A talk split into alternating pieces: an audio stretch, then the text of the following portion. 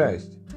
Przygotowałem dla Was kilka uwag na temat jednej z najpopularniejszych ballad w polskiej literaturze o Świteziance. Kiedy spojrzycie w spis lektur obowiązkowych, zauważycie, że Adam Mickiewicz gości w nim częściej niż inni. Jednym z utworów tego XIX-wiecznego poety, z którym muszą się uczniowie zaznajomić, jest Świtezianka.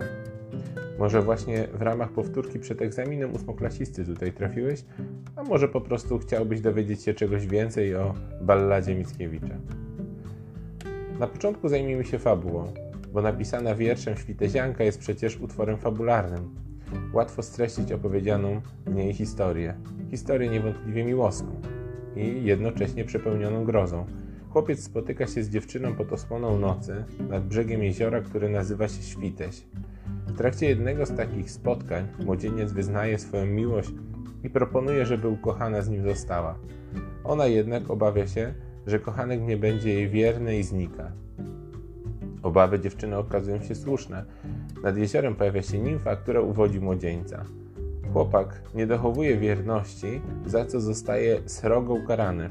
Jak się za chwilę dowiadujemy, nimfa i kochanka to ta sama postać. Chłopaka pochłonęło jezioro. Dusza jego cierpi pod modrzewiem w miejscu dotychczasowych spotkań kochanków. Na tym wydarzeniu opowieść się kończy.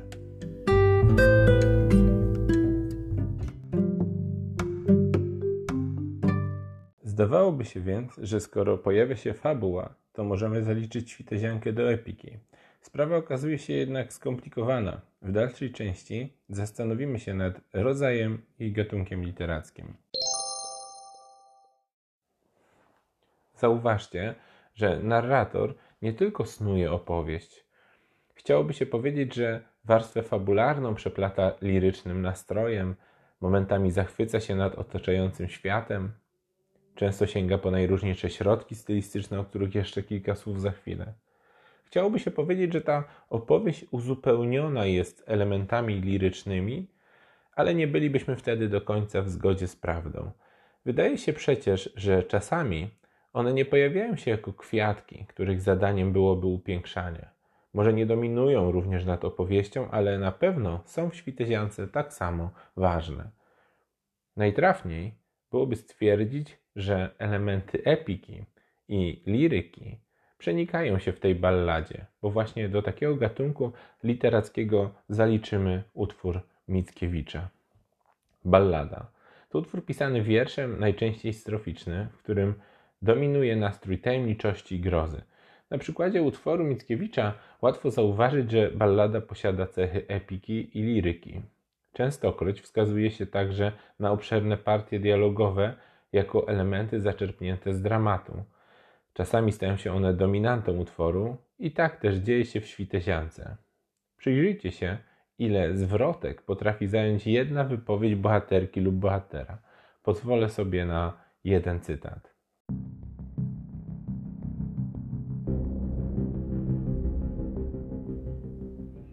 A gdzie przysięga? Gdzie moja rada? Wszak kto przysięgę naruszy?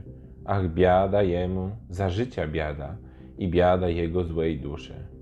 Nie tobie igrać przez srebrne tonie lub nurkiem pluskać w głąb jasną, surowa ziemia ciało pochłonie, oczy twe żwirem zagasną, a dusza przetem świadomem drzewie niech lat doczeka tysiąca. Wiecznie, piekielne cierpiąc zarzewie, nie ma czem zgasić gorąca. Takie gatunki, które łączą ze sobą cechy różnych rodzajów literackich, nazywa się synkretycznymi. Zapamiętaj, ballada łączy w sobie cechy różnych rodzajów literackich, więc jest zaliczana do gatunków synkretycznych. Powiedzieliśmy już o fabule, powiedzieliśmy o gatunku, do jakiego zaliczamy świteziankę. Czas powiedzieć trochę o narratorze i świecie przedstawionym. Kto opowiada? Wszystko, co wiemy o narratorze, musimy wyłuskać z samej opowieści. Nie przedstawia się on z imienia i nazwiska. Jest obserwatorem sceny, wie, że kochankowie spotykają się pod modrzewiem często, że to nie ich pierwsze spotkanie.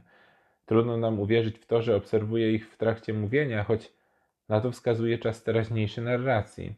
Możliwe jednak, że czas teraźniejszy świadomie wprowadził autor, aby zdynamizować opowieść. Tak właśnie robimy często, nawet nieświadomie, gdy coś opowiadamy. Wróćmy jednak do narratora. To jakiś tajemniczy obserwator. Może śledził tę parę, może tylko snuje tę opowieść w efektowny sposób. Na pewno nie jest narratorem wszechwiedzącym, nie panuje nad światem przedstawionym.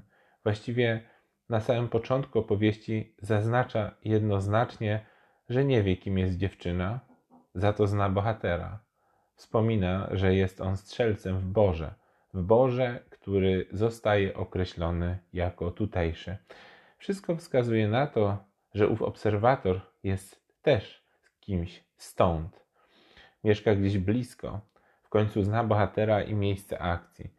Tajemnicza jawi mu się za to dziewczyna, ale do końca nie zna jej nawet przecież sam bohater, choć regularnie się z nią spotyka. Mówi do niej: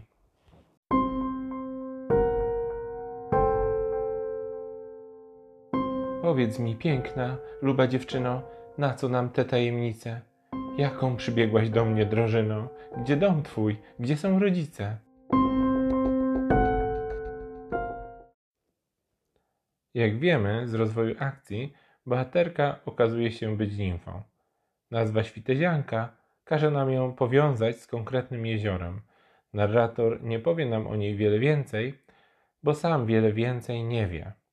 Subiektywny w swych sądach może jednocześnie być nośnikiem lirycznych ambicji autora. W końcu te najprostsze definicje rodzaju literackiego, jakim jest liryka, kierują nas w tę stronę subiektywnych doznań, uczuciowej reakcji na otaczającą mówiącego rzeczywistość. Szczególnie gdy jest to rzeczywistość przesiąknięta tajemnicą, jak w świteziance. Ta tajemniczość łączy się w przypadku omawianego utworu z czymś jeszcze – z fantastyką. Ballady zaliczamy do fantastyki. Dzisiaj fantastykę utożsamiamy najczęściej z Harrym Potterem czy z Władcą Pierścieni. Należy jednak pamiętać, że do fantastyki zaliczamy również ballady. Tytułowa bohaterka omawianego tekstu niewątpliwie do takiego świata należy. To tajemnicza nimfa dokonująca okrutnej zemsty. Gdyby świteziankę zawlec do Hollywood, mogłaby z powodzeniem zamieszkać w jakimś horrorze. No, może poza tym, że amerykańskie kino lubi wszystko wyjaśniać. W hollywoodzkich wersjach początkowa tajemnica zostaje rozwikłana i podana na tacy. A później kręci się kolejną część, w której przedstawia się już wszystko z największą dokładnością.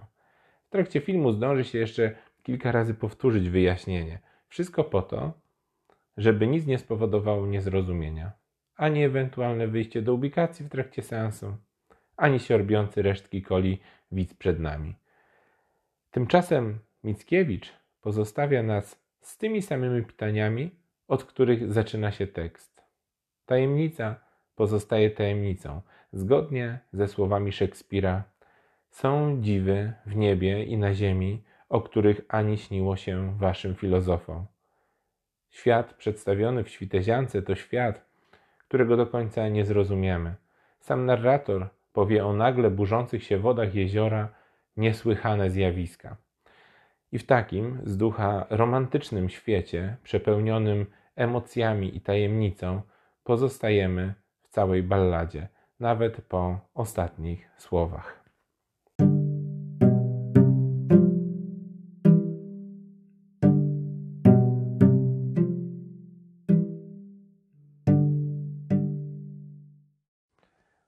Zastanawiasz się pewnie, o jakiej problematyce można mówić w przypadku świtezianki Adama Mickiewicza. Przyjrzyjmy się zakończeniu. Puentą całości jest kara wymierzona przez niezrozumiałe dla zwykłego śmiertelnika siły. Tkwi w tej historii wiara zamknięta przez Mickiewicza w innej balladzie, w Liliach, w słowach nie masz zbrodni bez kary. Kara spada na młodzieńca za niedotrzymanie przysięgi, czekają go wieczne, a przynajmniej tysiącletnie męczarnie.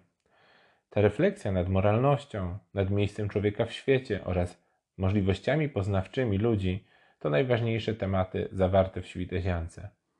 Oprócz nich ważnym motywem jest oczywiście miłość.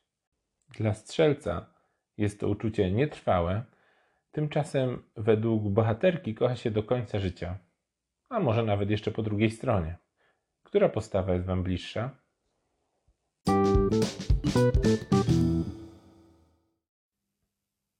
Dotychczas mówiłem głównie o tym, co zostało przedstawione w Świteziance.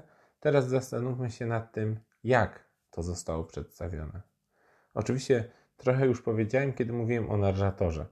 Sam wybór, budowa narratora wpłynie także na utwór. Trochę powiedziałem także mówiąc o cechach ballady. Teraz przyjrzę się innym zabiegom. Kiedy czytaliście Świteziankę, na pewno zwróciliście uwagę na powtórzenia. Jednym z nich będzie już zaznaczone wcześniej rozpoczęcie i zamknięcie całości ujętymi prawie w te same słowa wątpliwościami co do tego, kim jest dziewczyna z opowieści. Ale przecież najróżniejszych powtórzeń i paralelizmów jest tutaj pełno. Przykłady? Najpierw anafora. Jest tam dostatkiem owoców, mleka, jest tam dostatkiem zwierzyny. Dla przypomnienia, anafora to powtórzenie jakiegoś członu na początku kolejnych wersów lub jakiejś innej cząstki. I drugi przykład powtórzenia, tym razem otwarcie nowej strofy słowami kończącymi poprzednią. Woda się burzy i wzdyma, burzy się, wzdyma i wre aż dodla. Ciekawą rolę pełnią w świteziance pytania.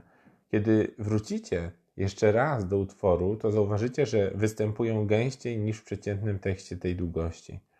Najczęściej mówią o tajemnicy związanej z bohaterką. Jak już widzieliśmy, zadaje je narrator, ale także wielokrotnie jej kochanek. Niezwykłość i tajemniczość dziewczyny zostaje podkreślona także przez dobór epitetów oraz porównań, które na ogół łączą ją ze światem przyrody. Dodajmy mrocznej przyrody, takiej, która jest siłą nie do końca poznaną. I tutaj cytat: Jak mokry jaskier schodzi na bagnie jak ognik nocny przepada. Zresztą to nie tylko dwa porównania obok siebie, ale znowu anafora. Pozwolę sobie jeszcze raz zacytować. Jak mokry jaskier schodzi na bagnie, jak ognik nocny przepada. Choć na początku w dwóch pierwszych zwrotkach dostajemy prawie idyliczny opis pary kochanków spotykających się wieczorową porą, to za chwilę sentymentalny urok zniknie sam młodzieniec porównuje zachowanie dziewczyny do zachowania upiora. Ona zaś raz przypomina zjawę, raz zwierzynę, której strzelec nie może uchwycić, bo ta stosuje rącze wybiegi. Ten zwrot po raz kolejny łączy ją ze światem przyrody. Nie bez znaczenia wydaje się fakt, że chłopak jest strzelcem, kiedy dziewczyna przypomina zwierzę. Tak jak i porównania, tak i epitety budują nastrój bo właśnie teraz, gdy młodzieniec zostaje sam, ścieżkę określa epitet dzika, zaś krok młodzieńca epitet błędny. Zresztą przymiotnik dziki wróci w ustach dziewczyny, kiedy jako zjawa uwodząca chłopca powie o samej sobie dzika wietrznica. Dzika, a więc nie związana z człowiekiem, bardziej z naturą. Warto spojrzeć, jakie definicje tego słowa podaje chociażby słownik Doroszewskiego. Oczywiście nie sposób w takiej krótkiej analizie zebrać wszystkie epitety i się im przyglądać. Gdy jednak zajrzycie do świtezianki, przekonacie się, że nie służą prostemu opisowi. Na takie nie ma miejsca w tekście stosunkowo niewielkich rozmiarów, jakim jest ballada Świtezianka. Składa się ona z zaledwie 152 wersów. Zanim jednak powiem o długości wersów, chciałbym jeszcze zatrzymać się przy jednym epitecie – Skupiliśmy się na łączności nimfy ze światem przyrody, ale przecież i ten świat staje się czymś więcej. Modrzew zostaje nazwany świadomym drzewem. Drzewo było świadkiem składania przysięgi przez młodzieńca. To z tego świata nadciągnie kara. Wszystko łączy się ze sobą, dodatkowo zapętlone w wersy na przemian dziesięcio i ośmiosylabowe. Sprawia wrażenie niezwykłej precyzji. I oczywiście można założyć, że ta precyzja to nie przypadek. Ciekawe jest jednak to, że Mickiewicz nie sięga tutaj po wyrafinowany język. Właściwie, jeśli chodzi o zasób słownictwa, to jest bliski ludziom współczesnym autorowi. Prostym ludziom? Nawet jeżeli nie udało się balladom Mickiewicza zbliżyć do ich języka w pełni, to obniżenie tonu wypowiedzi w stosunku do klasycystycznych formuł wierszowych wcześniejszej epoki jest widoczne. Jest widoczna nawet różnica w doborze słów i najróżniejszych środków stylistycznych pomiędzy balladami a wcześniejszymi tekstami Mickiewicza, takimi jak Zima Miejska czy Oda do Młodości. I ta różnica stylu oraz spojrzenia na świat spowodowała, że właśnie ballady i romanse uważa się za początek polskiego romantyzmu.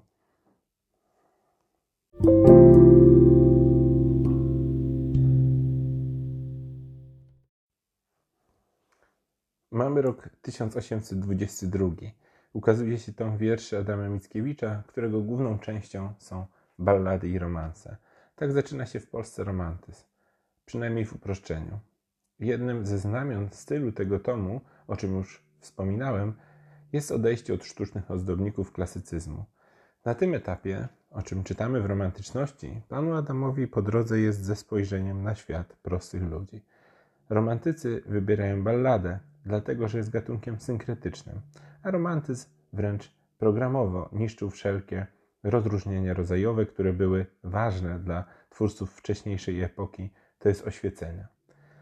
Kiedy zderzyć Świteziankę z bajkami Krasickiego lub tego samego autora żoną modną, która znajduje się w podstawie programowej, to łatwo zauważyć jeszcze jedną różnicę. Romantyzm, przynajmniej w założeniu, zaczął przyglądać się psychologii jednostki. Jednostki nie zawsze postępującej w sposób zrozumiały. Tymczasem oświecenie przedstawiało postaci typowe. Skąpcy, bohaterowie, żony modne, przeważnie według wzoru. Tę romantyczną indywidualność niosą ze sobą także ballady Mickiewicza, bo to właśnie silne zindywidualizowanie daje nam niezmierzoną siłę emocji. Tak u bohaterów, jak i u narratora.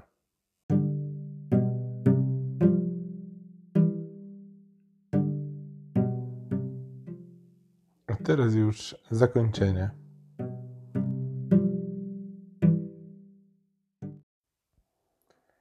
Można by jeszcze sporo o Świteziance powiedzieć, o inspiracjach, o fragmentach, które zdają się być zaczerpnięte z innych tekstów kultury, o samym pochodzeniu ballady. Mam nadzieję, że udało mi się wskazać to, co pomoże przyjrzeć się tekstowi pana Adama dokładniej. Tekstowi, który ma już przecież 200 lat. No, prawie, bo Świtezianka pisana była w 1821 roku. Należy pamiętać, że Świtezianka jest jedną z popularniejszych ballad tego autora. Tak więc, jeśli kogoś zainteresował temat, można znaleźć na jej temat sporo specjalistycznych opracowań. Na koniec zachęcam do obserwowania gęby pełnej frazesów. Niedługo kolejne materiały o literaturze. Pozdrawiam.